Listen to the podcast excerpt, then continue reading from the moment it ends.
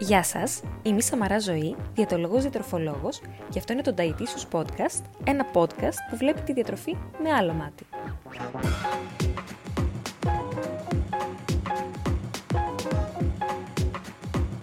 Στόχος μου είναι μέσα από κάθε επεισόδιο του Dietitious Podcast να ταυτιστείτε, να διαφωνήσετε, να προβληματιστείτε και να εμπλουτίσετε τις γνώσεις σας για τη διατροφή.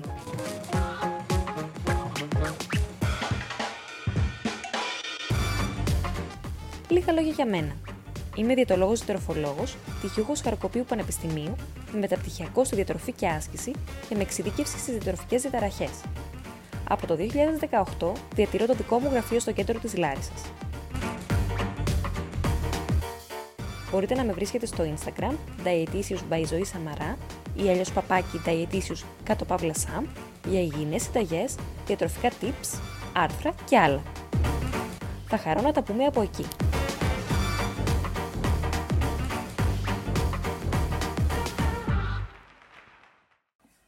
Γεια σας και καλώς ήρθατε σε ένα ακόμα Dietitious Podcast. Στο σημερινό podcast θα αναφερθούμε στην διατροφή κατά τη διάρκεια της νηστείας, μιας και τώρα ξεκινάει η νηστεία της Μεγάλης Αρακοστής. Πάρα πολύ συχνά ε, δέχομαι ερωτήματα για το πώς μπορούμε να κάνουμε νηστεία και να μην επηρεάσει αυτό το σωματικό μας βάρος ή πώς μπορούμε να κάνουμε νηστεία χωρίς να πεινάμε ή γίνεται να κάνω νηστεία και να χάσω κιλά. Ε, όλα γίνονται. Ε, και τώρα θα μιλήσουμε αναλυτικά για αυτά και θα σας πω και κάποια πράγματα για το τι πρέπει να προσέχουμε, για, τα, για το ποια θρεπτικά συστατικά πρέπει να προσέχουμε κατά τη διάρκεια της νηστείας. Αρχικά να πούμε πως αυτή η νηστεία, δηλαδή η νηστεία της Αρακοστής, είναι από τις πιο αυστηρές νηστείες του έτους, διαρκείς 48 ημέρες και ξεκινάει από την καθαρά Δευτέρα Τελειώνοντας το Μεγάλο Σάββατο, η Κυριακή του Πάσχα είναι η πρώτη μέρα που μπορούμε να καταναλώσουμε ελεύθερο οποιοδήποτε τρόφιμο. Σε αυτή την νηστεία απαγορεύεται η οποιαδήποτε κατανάλωση ζωικών τροφίμων, δηλαδή κρέατος και παραγόγων του, και επίσης απαγορεύεται η κατανάλωση του ψαριού αλλά και του λαδιού. Η κατανάλωση λαδιού κανονικά επιτρέπεται μόνο κατά τη διάρκεια του Σαββατοκύριακου. Το ψάρι επιτρέπεται μόνο την 25η Μαρτίου και την Κυριακή των Βαΐων. Ωστόσο επιτρέπεται ελεύθερη κατανάλωση των θαλασσινών αλλά όχι των ψαριών. Τι πρέπει λοιπόν να προσέχουμε κατά τη διάρκεια της νηστείας; Αρχικά πρέπει να προσέχουμε ένα από τα τρία μακροθεπτικά στατικά, την κατανάλωση ενός από τα τρία μακροθετικά συστατικά, το οποίο είναι η πρωτεΐνη. Η πρωτεΐνη, μαζί με τους υδατάνθρακες και τα λιπαρά, είναι ε, ένα από τα τρία βασικά συστατικά τα οποία μας δίνουν ενέργεια, τα οποία μας δίνουν θερμίδες. Η πρωτεΐνη μας δίνει 4 θερμίδες ανά γραμμάριο, το ίδιο και οι υδατάνθρακες, ενώ τα λιπαρά μας δίνουν 9 θερμίδες ανά γραμμάριο. Η πρωτεΐνη λοιπόν είναι ένα πάρα πολύ βασικό στοιχείο το οποίο υπάρχει σε δύο μορφές. Δηλαδή υπάρχει υψηλής βιολογικής αξίας η τέλεια ας πούμε πρωτεΐνη ε, ή η χαμηλής βιολογικής αξία ή αλλιώς ατελής πρωτενη. Τι σημαίνει υψηλής βιολογικής αξίας πρωτενη, Υψηλής βιολογικής αξίας πρωτενη σημαίνει ότι περιέχει όλα τα απαραίτητα αμινοξέα, δηλαδή όλα τα αμινοξέα τα οποία δεν μπορεί να συνθέσει από μόνο το σώμα μας, αλλά χρειάζεται να τα λαμβάνει εξωγενώς μέσω των τροφών του. Ε, υψηλής βιολογικής αξίας πρωτεΐνη υπάρχει σε όλα τα ζωικά προϊόντα, δηλαδή στο κρέας, στο ψάρι και στα παράγωγα του κρέατος, δηλαδή στα γαλακτοκομικά και τα αυγά και υπάρχει ε, σε αποφυτικά τρόφιμα μόνο ε, στη σόγια. Από την άλλη, χαμηλής βιολογικής αξίας πρωτεΐνη σημαίνει πρωτεΐνη η οποία δεν περιέχει όλα τα απαραίτητα αμινοξέα, δηλαδή όπως είπαμε τα αμινοξέα που δεν μπορεί να συνθέσει από μόνο το σώμα μας, αλλά χρειάζεται να τα λαμβάνει εξωγενώς μέσω των τροφών του ε, και βρίσκεται κατά κύριο λόγο σε φυτικά τρόφιμα, όπως για παράδειγμα στα όσπρια, στους ξηρούς καρπούς ή σε κάποιους σπόρους.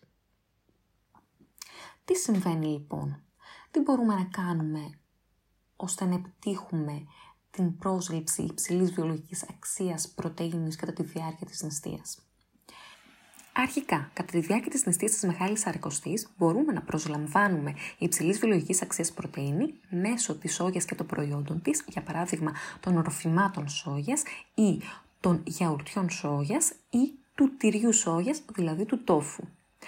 Επίσης μπορούμε να χρησιμοποιήσουμε τα θαλασσινά, τα οποία έχουν υψηλής βιολογική αξίας πρωτεΐνη, οπότε μπορούμε να έχουμε δύο πολύ βασικά τρόφιμα, ε, τα οποία επιτρέπονται και τα οποία από μόνα τους αποτελούν ε, πηγές ε, υψηλής βιολογικής αξίας πρωτεΐνης. Αν πάμε τώρα στα υπόλοιπα φυτικά τρόφιμα τα οποία έχουν χαμηλής βιολογική αξίας πρωτενη, πρωτεΐνης, συγγνώμη, όπως είναι για παράδειγμα τα όσπρια και τα δημητριακά, ή ε, η ξηρή καρπή, μπορούμε να κάνουμε σωστούς συνδυασμούς αυτών, ώστε να συνδυάζοντάς τα να αλληλοσυμπληρώνονται, συγγνώμη, αλληλοσυμπληρώνονται τα αμινοξέα τους. Για παράδειγμα, τα όσπρια δεν έχουν ε, το, την μεθιονίνη, ενώ τα δημητριακά δεν έχουν την λυσίνη και την θρεονίνη αν κάνουμε α, συνδυασμό οσπρίων με δημητριακά, τότε θα δούμε ότι προκύπτει μέσω αυτού του συνδυασμού ε, μία πρωτεΐνη ψηλής βιολογικής αξίας, δηλαδή πρωτεΐνη που περιέχει όλα τα απαραίτητα αμινοξέα. Πρέπει αυτό, αυτό το συνδυασμό να τον κάνω σε ένα γεύμα όχι, δεν είναι απαραίτητο. Αυτός ο συνδυασμός μπορεί να γίνεται και σε διαφορετικά γεύματα μέσα στην ημέρα, αρκεί στο τέλος της ημέρας να έχουμε καταφέρει την πρόσληψη υψηλής βιολογικής αξίας πρωτενη μέσω των σωστών συνδυασμών που θα κάνουμε. Οπότε, καλύψαμε ε, εν μέρη το θέμα της σωστής πρόσληψης πρωτεΐνης.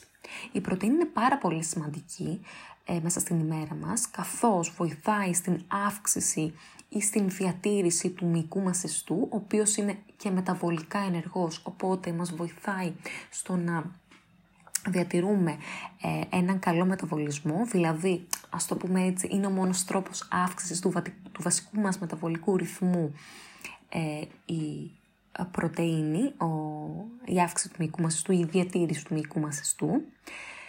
Ε, είναι ε, πάρα πολύ σημαντική για πάρα πολλές διεργασίες στο σώμα μας, οπότε και πρέπει να της δίνουμε ιδιαίτερη σημασία. Η πρωτεΐνη επίσης βοηθάει στο να χορταίνουμε πιο γρήγορα και να έχει μια διάρκεια αυτός ο κορεσμός μας. Οπότε είναι πολύ σημαντικό να υπάρχει σε όλα μας τα γεύματα και να υπάρχει μια καλή κατανομή της μέσα στην ημέρα. Κατά τη διάρκεια της νηστείας είναι πάρα πολύ εύκολο να αυξάνεται η κατανάλωση υδατανθράκων ε, και να μειώνεται η κατανάλωση πρωτεΐνης. Είναι πολύ σύνηθες. Ε, οπότε, καλά παραδείγματα ένταξης πρωτεΐνης μέσα στην ημέρα ποια είναι; Είναι, ας πούμε, αντί να φάμε το πρωί ψωμί με μέλι, που είναι ένα νηστίσιμο πρωινό, μπορούμε να βάλουμε ψωμί με ταχίνι ή φυσικό βούτυρο. Επίσης, ε, μπορούμε αντί να φάμε σκέτες φακές, να συνδυάσουμε τις φακές μας με μια φέτα ψωμί ή τις φακές μας με λίγο ρύζι, ώστε να επιτύχουμε και υψηλής βιολογικής αξίας πρωτεΐνη, αλλά και καλύτερο κορεσμό μέσα, στην, μέσα στο γεύμα μας. Η σύσταση για την κατανάλωση πρωτεΐνης στο γενικό πληθυσμό είναι 0,8 έως 1 γραμμάριο πρωτεΐνης ανά σωματικού βάρους. Και λέω στο γενικό πληθυσμό, γιατί εδώ δεν περιλαμβάνονται άτομα που ασκούνται, εγκυμονούσες, θυλάζουσες ή ασθενείς που έχουν αυξημένη ανάγκη σε πρωτεΐνη. Αυτό τι σημαίνει πρακτικά ότι ένα άτομο περίπου 70 κιλών είναι καλυμμένο περίπου με 60 γραμμάρια πρωτεΐνης την ημέρα. Είναι εύκολο να πετύχουμε αυτή την πρόσληψη ακολουθώντας νηστεία; Ναι, φυσικά είναι εύκολο. Θα σας δώσω κάποια παραδείγματα για να καταλάβετε πόσο εύκολο είναι να προσλάβουμε πρωτεΐνη, ε, επαρκή ποσότητα πρωτεΐνης μέσα στην ημέρα μας. Για παράδειγμα, μία κούπα ρύζι με όσπρια έχουν 12 γραμμάρια πρωτεΐνης. Μία κούπα κοινόα έχει περίπου 8 γραμμάρια πρωτεΐνης. Ο, περίπου το ίδιο και μία κούπα φαγόπυρου που έχει περίπου 6 γραμμάρια πρωτεΐνης. Δύο κουταλιές της σούπας ε, chia seeds έχουν 4 γραμμάρια πρωτεΐνης, σπόροι κάναβης, ας πούμε περίπου 3 κουταλιές της σούπας έχουν 10 γραμμάρια πρωτεΐνης, οι οποίοι παρεπιπτόντως έχουν ω6 και ω3 λιπαρά οξέα. 85 γραμμάρια τόφου έχουν περίπου 8 γραμμάρια πρωτεΐνης, μία φέτα ψωμί με ένα κουταλάκι του γλυκού φυστικό βούτυρο έχει περίπου 10 γραμμάρια πρωτεΐνης. Είναι πάρα πολύ εύκολο να επιτύχουμε την σωστή πρόσληψη πρωτεΐνης μέσα στην ημέρα ακόμα και ακολουθώντας μία ε, χορτοφαγική διατροφή, μία δηλαδή νηστεία, α, απλώς καλό θα ήταν να κάνουμε έναν σχεδιασμό γευμάτων μέσα στην ημέρα μας, ώστε να μην καταλήγουμε να υπερκαταναλώνουμε υδατάνθρακες και να υποκαταναλώνουμε πρωτεΐνη. Οπότε, Τελειώνοντας με το κομμάτι της πρωτεΐνης, αυτό που θα πρότεινα είναι να κάνετε ένα σχεδιασμό γευμάτων, ώστε να έχετε έναν μπούσουλα, να το πω έτσι απλοϊκά, για το πώς πρέπει να τρώτε μέσα στην ημέρα, ώστε να μην καταλήγετε να τρώτε πολύ δετάνθρακα και λιγότερο πρωτεΐνη και αυτό το τονίζω γιατί είναι κάτι το οποίο είναι πολύ σύνηθες σε άτομα τα οποία ακολουθούν ενιστία χωρίς να έχουν κάποιο προγραμματισμό. Πάμε τώρα να δούμε κάποια μικροθρεπτικά συστατικά τα οποία είναι απαραίτητο να ληφθούν υπόψη από άτομα τα οποία ακολουθούν νηστεία. Τι είναι μικροθρεπτικά συστατικά; Μικροθρεπτικά συστατικά είναι όλα αυτά τα συστατικά τα οποία υπάρχουν σε, τα λαμβάνουμε και υπάρχουν σε μικρές ποσότητες και τα οποία δεν μας δίνουν ενέργεια, δεν μας δίνουν δηλαδή θερμίδες. Θα ξεκινήσω με ένα πάρα πολύ βασικό μικροθρεπτικό συστατικό, το οποίο απασχολεί και πάρα πολλούς, ειδικότερα άτομα τα οποία δεν τρώνε ζωικά τρόφιμα, το οποίο είναι ο σίδηρος. Ο σίδηρος λοιπόν υπάρχει σε δύο μορφές. Υπάρχει ο εμικός ή αλλιώς δυσθενής σίδηρος, ο οποίος βρίσκεται κατά κύριο λόγο σε ζωικά τρόφιμα και υπάρχει και ο μη εμικός ή τρισθενής, ο οποίος βρίσκεται σε φυτικά τρόφιμα. Ο εμικός σίδηρος απορροφάται πολύ καλύτερα σε σχέση με τον ε, μη εμικό. Ο εμικός, ας πούμε, απορροφάται 15 έως 35%, ενώ ο μη εμικός απορροφάται από 2 έως 20%. Τι κάνουμε λοιπόν όταν είμαστε σε νηστεία που αναγκαστικά καταναλώνουμε μη εμικό σίδηρο, στην ουσία προσπαθούμε να αυξήσουμε την απορρόφησή του με κάποιους τρόπους. Πώς αυξάνεται η απορρόφηση του μη εμικού σιδήρου ή αλλιώς πώς τον κάνουμε πιο βιοδιαθέσιμο; Μπορούμε να χρησιμοποιήσουμε κάποια άλλα στην ουσία μικροθρεπτικά συστατικά ή κάποια άλλα συστατικά τροφίμων ώστε να αυξήσουμε την απορρόφησή του και να μην χρησιμοποιήσουμε κάποια άλλα ώστε να αποφύγουμε την δυσαπορρόφησή του ξεκινάω λέγοντάς σας ποιες τροφές περιέχουν σίδηρο, ποιες φυτικές τροφές περιέχουν σίδηρο. Φυτικές τροφές οι οποίες περιέχουν σίδηρο είναι όλα τα όσπρια, όχι μόνο οι φακές, οι οποίες έχουν επικρατήσει στο μυαλό μας ότι είναι καλές φυτικές πηγές σιδήρου, όλα τα όσπρια, δηλαδή φακές, ρεβίθια, φασόλια, όλα αυτά είναι καλές φυτικές πηγές σιδήρου. Επίσης, καλές φυτικές ε, πηγές σιδήρου είναι σπόροι, όπως είναι σπόροι κάναβης ή σπόροι τσία. Και τι μπορούμε να κάνουμε ώστε να αυξήσουμε την απορρόφησή του. Ο, η απορρόφηση του σιδήρου, του φυτικού σιδήρου, βοηθιέται με συστατικά όπως είναι η βιταμίνη, η βιταμίνη C ή α, συστατικά όπως είναι το οξύ ή απλώς το οξύδι ή η βιταμίνη Α. Η ε, βιταμίνη C που βρίσκεται, βρίσκεται στην πατάτα, βρίσκεται στην, ε, στο πορτοκάλι που είναι πάρα πολύ γνωστό, βρίσκεται στο λεμόνι, ε, βιταμίνη Α βρίσκεται για παράδειγμα στα καρότα, ε, το ξυκόξι όπως είπαμε βρίσκεται στο ξύδι. Όλα αυτά είναι συστατικά τα οποία αυξάνουν την απορρόφηση του σιδήρου. Ε, τι δεν αυξάνει την απορρόφηση του σιδήρου; Την απορρόφηση του σιδήρου δεν την αυξάνει το ασβέστιο. Το ασβέστιο σε φυτικές τροφές βρίσκεται κατά κύριο λόγο σε ξηρούς καρπούς όπως είναι τα αμύγδαλα ή σε εμπλουτισμένα τρόφιμα με ασβέστιο όπως είναι τα φυτικά ροφήματα αμυγδάλου που έχουν εμπλουτιστεί σε ασβέστιο και επίσης η λαχανίδα για αλλιώς το κέιλ έχει ασβέστιο. Τι μπορούμε να κάνουμε, δεν καταναλώνουμε μαζί σίδηρο με ασβέστιο τουλάχιστον για δύο ώρες μετά το γεύμα ή ταυτόχρονα φυσικά με το γεύμα. Επίσης δεν βοηθούν στην απορρόφηση του σιδήρου ε, οι πολυφενολές που βρίσκονται κυρίως στο τσάι, στον καφέ και ε, στη σοκολάτα, οπότε αποφεύγουμε την κατανάλωση αυτών των τροφίμων μαζί με προϊόντα φυτικά που έχουν σίδηρο. Και αυτά νομίζω σχετικά με το σίδηρο. Πάμε τώρα σε ένα άλλο μικροθρεπτικό συστατικό που χρειάζεται να προσέχουμε, ε, που είναι ο ψευδάργυρος, που βρίσκεται και αυτός κατά κύριο λόγο σε ζωικά προϊόντα. Ο ψευδάργυρος όμως ε, στην ιστία μπορεί να προσληφθεί και μέσω των θαλασσινών ή των προϊόντων σόγιας, των οσπρίων, των δημητριακών και των ξηρών καρπών. Πώς μπορούμε όμως να βοηθήσουμε στην ε, βιοδιαθεσιμότητα του ψευδαργύρου, μιας και αυτός χρειάζεται μια βοήθεια όπως και ο σίδηρος. Ε, μπορούμε να κάνουμε το εξής, να μουλιάσουμε και να ξεπλύνουμε τα όσπρα και τους ξηρούς καρπούς ώστε να μειώσουμε το φυτικό οξύ το οποίο εμποδίζει την απορρόφηση του ψευδαργύρου. Επίσης το κυτρικό οξύ αυξάνει τη βιοδιαθεσιμότητά του, δηλαδή τα λεμόνια, το πορτοκάλι, φράουλα, το ακτινίδιο. Και επόμενο μικροθρεπτικό στατικό το οποίο πρέπει να προσέχουμε στην ιστή είναι το ασβέστιο. Το ασβέστιο βρίσκεται και αυτό κατά κύριο λόγο σε ζωικά προϊόντα όπως είναι το γάλα και τα γαλακτοκομικά. Σε φυτικά βρίσκεται στο κέιλι, αλλιώς στη λαχανίδα, στα γογγίλια, στο κινέζικο λάχανο. Ε, τόφου εμπλουτισμένα με ασβέστιο με ε, φυτικά ροφήματα επίσης ε, τα οποία όλα αυτά είναι υψηλής βιοδιαθεσιμότητα ασβεστίου, τα οποία σας είπα, δηλαδή τα γογγίλια, το κέλι, το κινέζικο λάχανο, το τόφου, τα πολιτισμένα με ασβέστιο, φυτικά ροφήματα είναι υψηλής βιοδιαθεσιμότητα.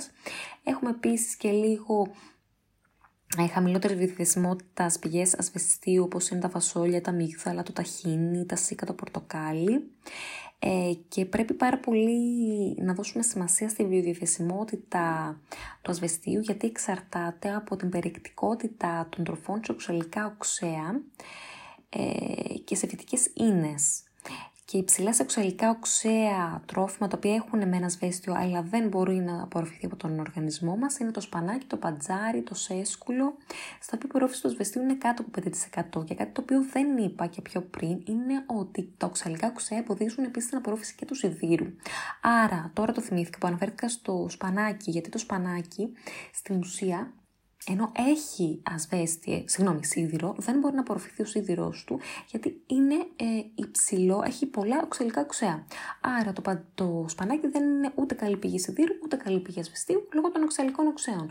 Άρα δεν α, σημαίνει ότι δεν πρέπει να το τρώμε, γιατί έχει πάρα πολλά άλλα θεραπευτικά στατικά, καλά θεραπευτικά στατικά, αλλά δεν στηριζόμαστε σε αυτό για την σωστή απορρόφηση και την σωστή πρόσληψη ασβεστίου και σιδήρου.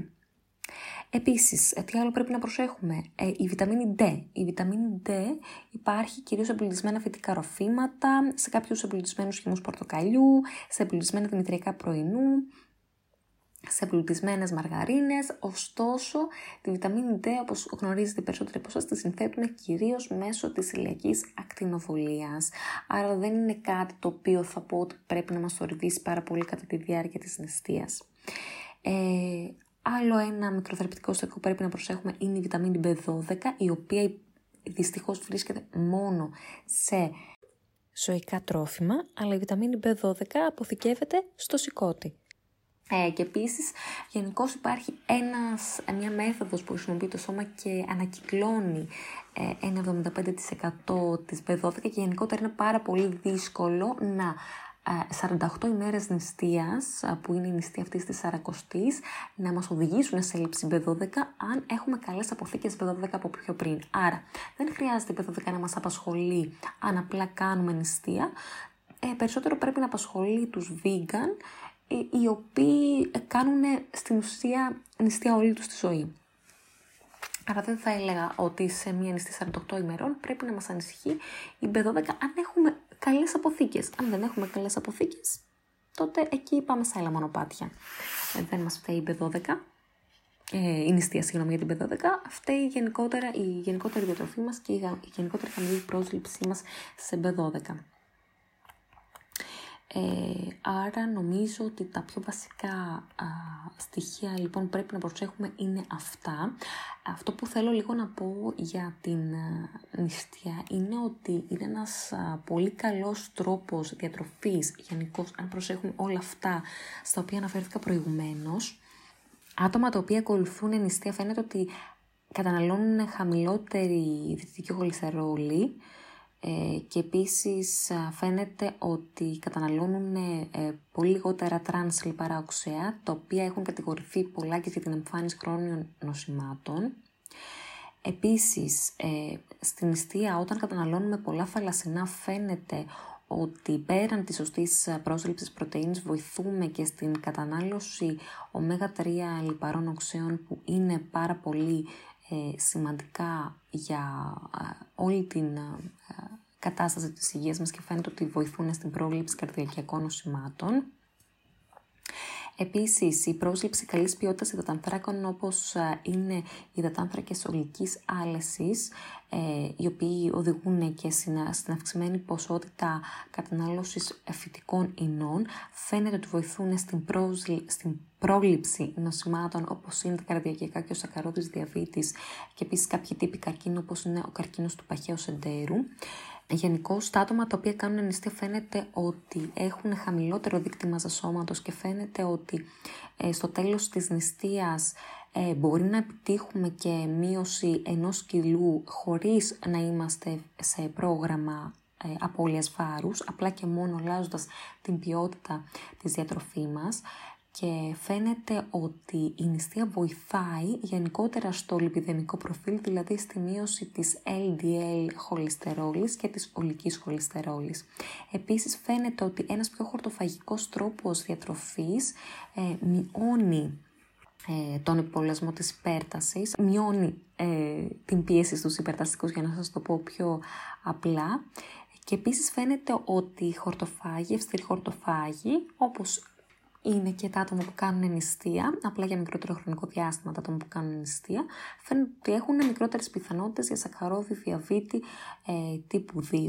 Όλα αυτά λόγω του ότι η νηστεία έχει ε, χαμηλή ποσότητα ολικών λιπαρών, χαμηλή ποσότητα τρανς λιπαρών, χαμηλή ποσότητα διαιτητικής χολυστερόλης, έχει πολλά αντιοξυδοτικά όπως ελικοπένη, κουρκουμίνη, φερολικόξι, ερισφαιρατόλη, και καταλήγοντας αυτό που θα έλεγα είναι ότι άτομα τα οποία ε, ακολουθούν την νηστεία μόνο καλό μπορούν να κάνουν στον οργανισμό τους.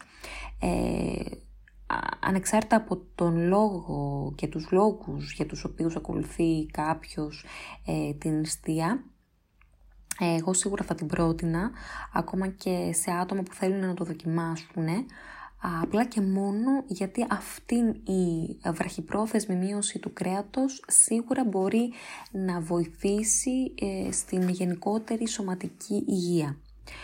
Οπότε καλή αρχή σε όσους πήρατε απόφαση να νηστέψετε.